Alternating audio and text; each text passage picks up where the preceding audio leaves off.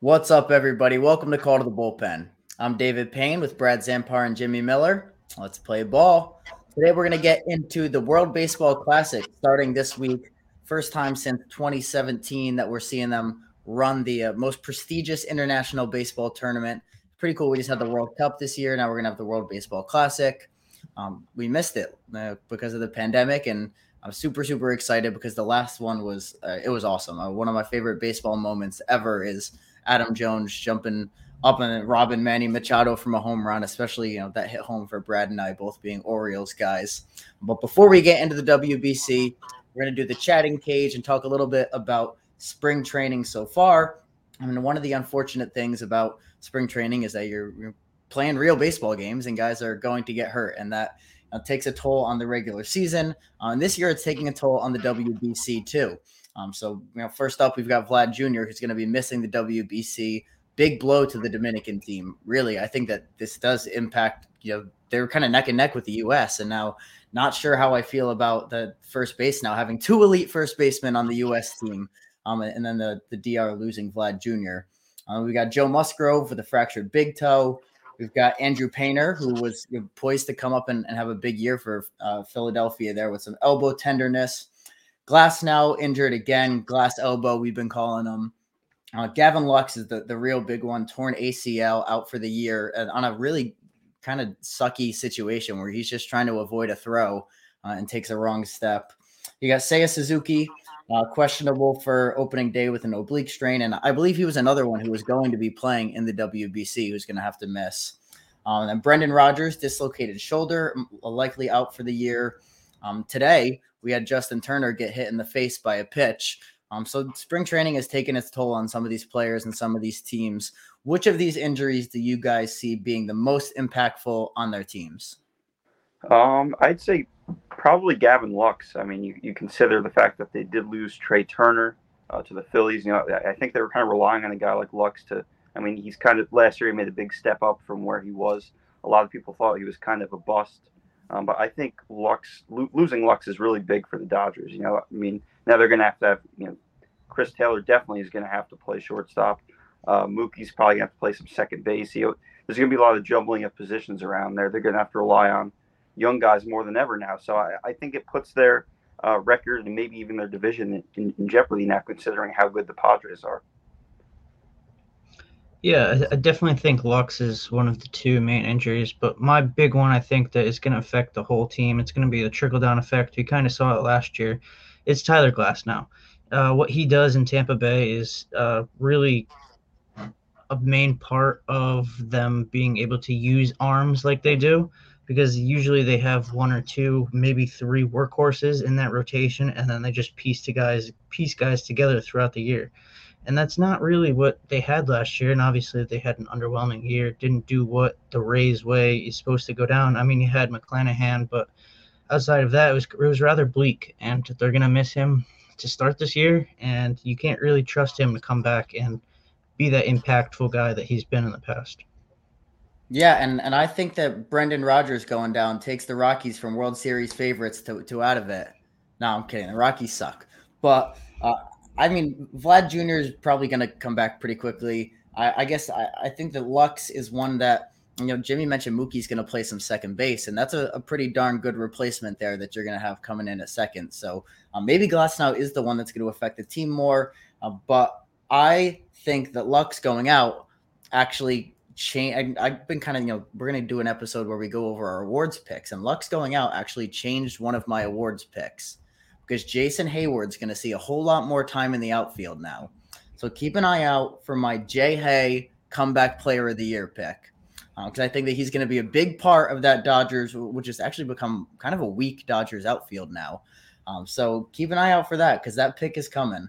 Um, but Brad, you wanted to give us a, a little tidbit here about Miguel Vargas. Uh, you know, we've talked about uh, what would Barry Bonds look like in 2004 if he never swung a bat.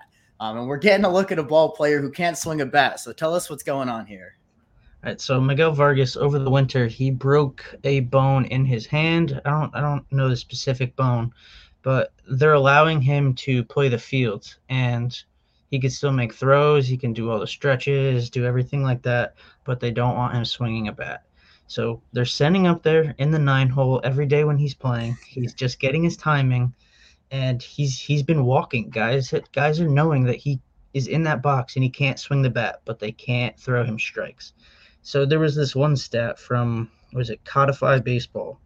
Uh, it was three days ago, so he might have added to this, but 1,160 1,160 guys have taken a spring training plate appearance this year, and only three of them have walked more than Miguel Vargas has so far. So it's it's kind of crazy that this guy is in the lineup. Teams know that he can't swing, and yet he's still walking. I don't know what that says about these pitchers that they can't just put the ball right over the middle to him. It's it's essentially a, a like a bullpen when he's he's up did there. Did you did you see what Zack Greinke did to him? No, what happened? If, if you look it up, Zack Greinke faced him. So the like the first two pitches, he was humming balls. You could hear him like doing his grunt and doing the whole thing. It got it to 0-2, and then he started throwing balls up there like 50 miles an hour. That's a very Zack Greinke thing to do. I would expect nothing else from him. Uh, but that the super super interesting that it's important for him to get up there, right? Even though he can't swing because of this pitch clock. Maybe in a normal year, you know, they wait until the last couple spring training games or have him do some live things on the practice fields with some of the minor leaguers or something to get that timing down. But right now, it's so important to just be getting in that box and getting a feel for what that 15, 20 seconds feels like. And, you know, we're still seeing, you know, a week, two weeks into these games, we're still seeing, uh, you know, I was watching the Orioles game today and there must have been four pitch clock violations. We're still seeing constant pitch clock violations. So definitely important to be getting those, you know, just getting a feel for being in the box this year. But now we can hop over to the World Baseball Classic, which is kicking off on Tuesday this week. Um, and first off, let's go with our picks to win the whole thing. Let's start off hot. Um, and I'm going to go ahead and uh, betray my country, and I'm going to take the DR. I think that the U.S. won the last one, um, but I, I see lots of question marks on the, the pitching side.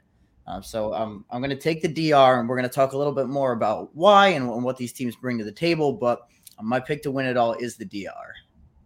I'm going uh, Team USA, kind of staying in in you know the country, but I don't know. I just love that offense. I, I think you look at the firepower of that offense. You have guys uh, like you said, two elite first basemen um, in Goldie and Alonso, right? Like those two guys can play. You know, one, one can DH, one can play first. You ha- you see that all around uh, the infield and outfield. The guys are going to be backups that are you know all stars uh, on their normal MLB team. So um, I really think the USA is going to win. Like you said, the pitching is uh, it might struggle a bit, but I think the offense has what it takes to uh, kind of shadow that lack of pitching. Yeah, I'm not gonna. I'm not gonna go with either of those choices. Something that I learned when I started watching Little League World, the Little League World Series, was that Japan is always there to stick around and somehow win win the championship. Uh, they've won this thing twice. They know how to do it. They're guys that play for the country more than any other country, and I feel like they'll be able to get the job done this year. Yeah, and these are the three like clear cut best teams, I would say too. Like there's there's a, a decent gap after these three teams. There are three elite squads, um, and I like that we're all going three different directions with this. Uh, ironic that the guy wearing the Japan jersey is not the one that picked Japan, but that's pretty cool. Um, so now we, we named our favorites, but how about a sleeper team? Um, and I'm going to kick it off with uh, a team that's maybe not as much of a sleeper as ones that you guys will throw out. Um, but I feel like Venezuela is a team that is right on the cusp of being one of those top elite teams. So, looking at this roster, you got guys like Sal Perez behind the plate, um, with Robinson Chirinos and Omar Narvaez as backups. And then you go to the infield and you've got Altuve, you've got Luis Arraez, you've got Miggy, of course, as like the veteran leader there, although I, I doubt he's going to see a, a, majority of the playing time when you've got guys like Eddie Escobar, Andres Gimenez, Miguel Rojas, Eugenio Suarez, Gleyber Torres in the infield. That's a stacked infield. That infield rivals the U.S. It rivals the DR. Um, then the, the, outfield, you got Ronnie Acuna, David Peralta, um, and Tony Taters, Anthony Santander, uh, Orioles favorite. Uh, and then on the pitching side, you got guys like Pablo Lopez, Darwinzon Hernandez, um, there Martin Perez, um, Jesus Luzardo, uh, it's it's a stacked team that kind of flies under the radar. You talk about these you know other teams as being the big three. This is no, no, not a shabby team at all. This team can very well beat any of the three teams that we mentioned. Um, so while the DR is my pick, um, I think Venezuela's got a shot. Um, and I would say probably the best shot outside of um, the the three teams that we mentioned. But in the power rankings that I've seen, I haven't seen Venezuela getting that kind of love. I've seen teams like Puerto Rico, Cuba uh, above them. So shout out to Venezuela. Uh, who do you guys got? Yeah, I kind of took in a different direction, kind of thinking about teams that you know they might they're probably not going to be um, you know in contention to really win it all, uh, but teams that can just make it past that you know initial pool round. Uh, this team hasn't made it past the pool play or the group play since 2009. I'm looking at Team Mexico. I like the starting pitching a lot when you think about Julio Urias, uh, Taijuan Walker, Jose Urquidy, kind of an under the radar uh, Astros pitcher. I really like him a lot, as well as uh, you know a nice lefty in Patrick Sandoval um, for the Angels. You know you have uh, Giovanni Gallegos, who's a you know good reliever for the Cardinals.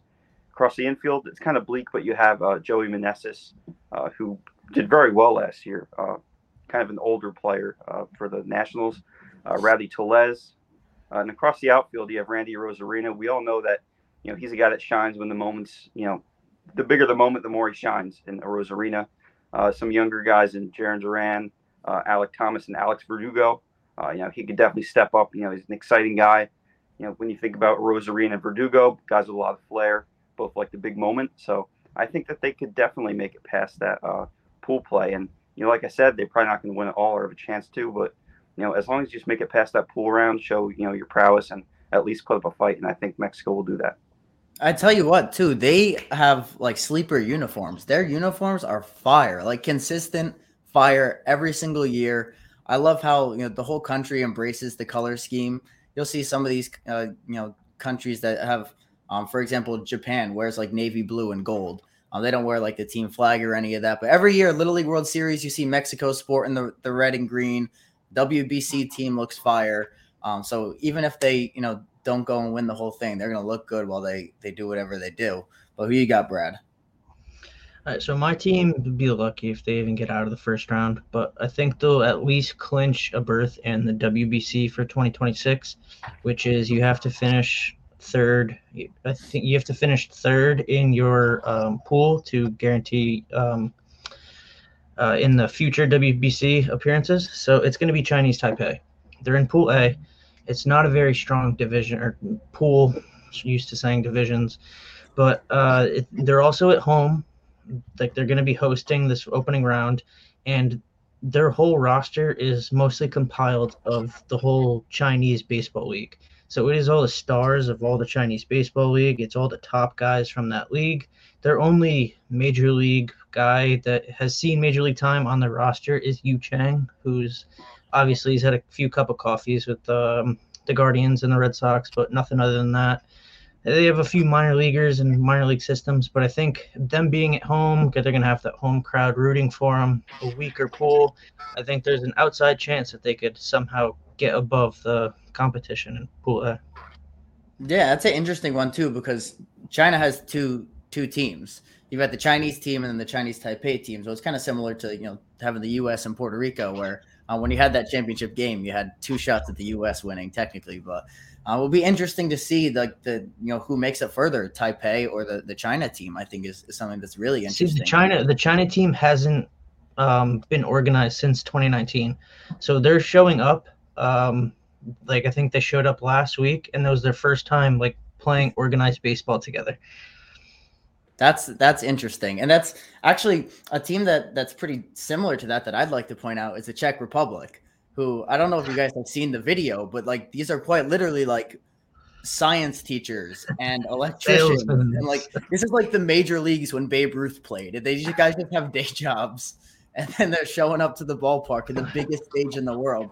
Like your high school English teacher is going to face Shohei Ohtani, and that's crazy. Uh, so that's a super super fun team that I'm looking forward to watching. Although um, I I can't imagine they're going to be great. Um, but I saw somebody on on Twitter was complaining about uh, Manny Machado's contract, and they were like, mm-hmm. if if Manny Machado can get paid 350 million dollars to play baseball, why can't teachers? and someone quoted it and said, "Tell me when teachers can do this." And it was the play of Manny at Yankee Stadium where he kind of bobbles the ball in foul territory and slings it across. Probably the greatest play I've ever seen. Um, but then someone quoted that quote tweet and was like, "Just wait till you watch the Czech Republic play." Because that's literally what it is. It's just bankers playing baseball. It's pretty sick. Um, so let's let's go pool by pool. Um, two teams make it out of each pool in the first round. Um, so starting with Pool A, uh, which has Chinese Taipei, Netherlands, Cuba, Italy, and Panama. Who do we see coming out of this pool? Brad, you want to go first? I, I, I got to think about this one. This is kind of a you kind It's of not a great on this pool. before. All right, so out of out of Pool A, I'm gonna have the Netherlands coming out of it, and I'm gonna have Chinese Taipei coming out of it. Okay, I I think mean, that's the bold. Netherlands. The Netherlands kind of uh, they're not really a team of stars, but they're a team of veterans who know how to play the game. So I feel like that's going to factor into them advancing. And then Chinese Taipei, obviously, I just gave my whole rant about them. I think Netherlands always has a good team. Uh, I think Italy's got a good team this year. Um, but I'm gonna take I, Cuba's interesting. This is the first year that uh, defectors can play for Cuba. So if you left Cuba previously, you could not play for the Cuban team. Um, so now major leaguers who are from Cuba can play for Cuba. So I'm gonna take Cuba, and I'm gonna take the Netherlands out of Pool A. Yeah, no, I, I saw that Brandon Nimmo decided not to play uh, for Team Italy this year. I'm a huge Nimmo fan, so just for that alone, I don't have them moving on. Uh, so yeah, I mean, I'll, I'll take the Netherlands. Um, I don't know. I kind of like the uh, Chinese Taipei. That you know, Brad kind of convinced me a little bit there. well, I, I like that you're making spite picks um, because Nimmo's not playing. I like that. now we'll go to Pool B, uh, in which we've got. Let's see who is in Pool B. USA, Yes, Mexico, this is- Great no, Britain. pool, that's pool. That's not. That's Pool C. Oh, okay. Pool B, we've got China, we've got Japan, Korea, Australia, and the Czech Republic. To me, this one's a no-brainer. It's gonna be Korea and Japan that, that make it out of Pool B. Oh yeah, hundred percent. I even if they don't have Seiya Suzuki, I mean, Ohtani's going to do what Ohtani does. You know, I, I think he's definitely going to lead uh, Japan to maybe even win the whole thing. Honestly, I I really do think that they could uh, win it all. Yeah, it's. I think it's pretty clear cut that it'll be Japan and uh, Korea advancing. Yeah. So now we can go to Pool C, uh, in which you have the USA, Mexico, Colombia, Canada, and Great Britain. Um, and I feel like we're all going to be in agreement again here that we're going to have the USA um, and Mexico come out of this one. But I, I'm just going to say don't sleep on Colombia, though. Um, I think that Colombia puts together a, a pretty respectable team. Um, and, and you know when you're playing teams like Great Britain and Canada, um, maybe they they come out with a little a few more wins than we think here. So I'll take the USA and Mexico, but I'm going to say watch Colombia. Yeah, I think the USA is pretty much a given. Like I said before, with Mexico, I think you know they have a really good shot of making it you know out of pool play. They haven't done that, as I said before, since uh, the 2009 WBC. So yeah, I'll go USA and Mexico.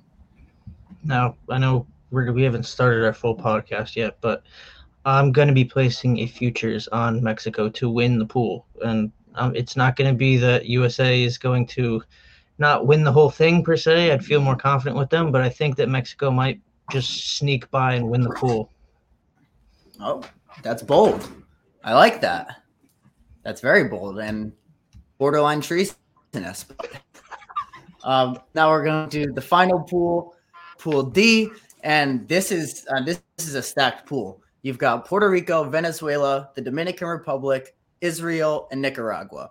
Israel puts together a sleepy good team every year. You don't realize how, how many players actually are like are Jewish. You, you don't realize that until you see guys um, just popping up on the roster. It's like it's like when you don't realize that Lars Nootbaar um, is is Korean.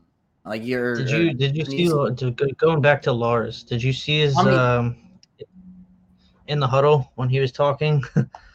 Tommy Edman too. Yeah. Hello, here. Yeah, who's who? Was that me? Yes, that, that that was you. But Lars, uh, are you still frozen? Well- kind of. Saying about Lars. All right, so Lars, he was um, in like the team huddle, and they just started talking Korean, and um, he asked his translator like, "What were they saying? Like, can you can you translate for me?" And he goes, "I don't know what the fuck they were saying. Like, good luck." yeah, it, the the WBC is always good for like not realizing where certain players uh, their heritage is from and then finding that out. It's super super cool to see guys like Tommy Edman who you know you could see it like you know when you hear it and then you look at them you're like okay I see it but you know you would never think that like oh Tommy Edman's going to be playing for Japan. Um who also the the I believe the first this year we have the first Cuban players who are defectors we also have the first Japanese and Korean players on the national teams that aren't natural born citizens, uh, which is really interesting. You've only had Japanese born and Korean born players on the teams before. Uh, so having American born citizens on those uh, teams is pretty sick. Um, but I've got. Uh, it's tough because I took Venezuela as a sleeper, but I know that Puerto Rico is very, very good. Obviously, I'm taking the DR out of it. And I guess I will stay true to my sleeper pick and take Venezuela as my second team out of Pool D with with low confidence. Yeah, I'll go DR, and I'll also go with uh, Puerto Rico. You know, considering how you have Lindor, and then you get the ball to Diaz. You know, in the last inning, I, that's good, really going to be fun to see. I wonder if they have that light show for, or not the light show, uh, but Narcos. Timmy Trumpet. Yeah, Timmy Trumpet going out uh, on the world stage. That that'd be pretty cool. So I, I think that um, you know get the ball to him, just find a lead, uh, get the ball to him in the ninth, and you'll be you'll be set. So I'll go DR and PR. Yeah, I'm going with Dominican and I'm going with Venezuela. I feel like Venezuela, like you've been saying, is they've got the pieces this year to to do a little uh, a little shocking. Yeah, I think they're gonna make noise. So um, that's who we got all coming out of the first pool. Obviously, at the end of the first pool, we're gonna run it by um, with the the quarterfinals and who we think is to make it out of that. Um, but before we end this episode, I'm asking for one player to watch uh, throughout this tournament. So who do you guys got? Uh, I'm going to go Francisco Lindor. I guess it's kind of an obvious pick, but uh, he's steadily improving. Um, as a Met, right? His first year as a Met wasn't very good. He definitely had a better year last year. I think that if he could have a big WBC, uh, it could really get his confidence up going uh, into the 2023 uh, MLB season. Yeah, uh, I think it's a no-brainer if you watch this just as a base- baseball fan. It's Roki Sasaki. Uh, he's the starting pitcher for Japan. He's 21 years old. He is just disgusting. It's he's not eligible to come to the U.S. until um, after the 2026 season. So 2017 or 2027 opening day roster he could be on. But what he does as a 21 year old, he threw that 19, 19 strikeout perfect game when he was 19 years old.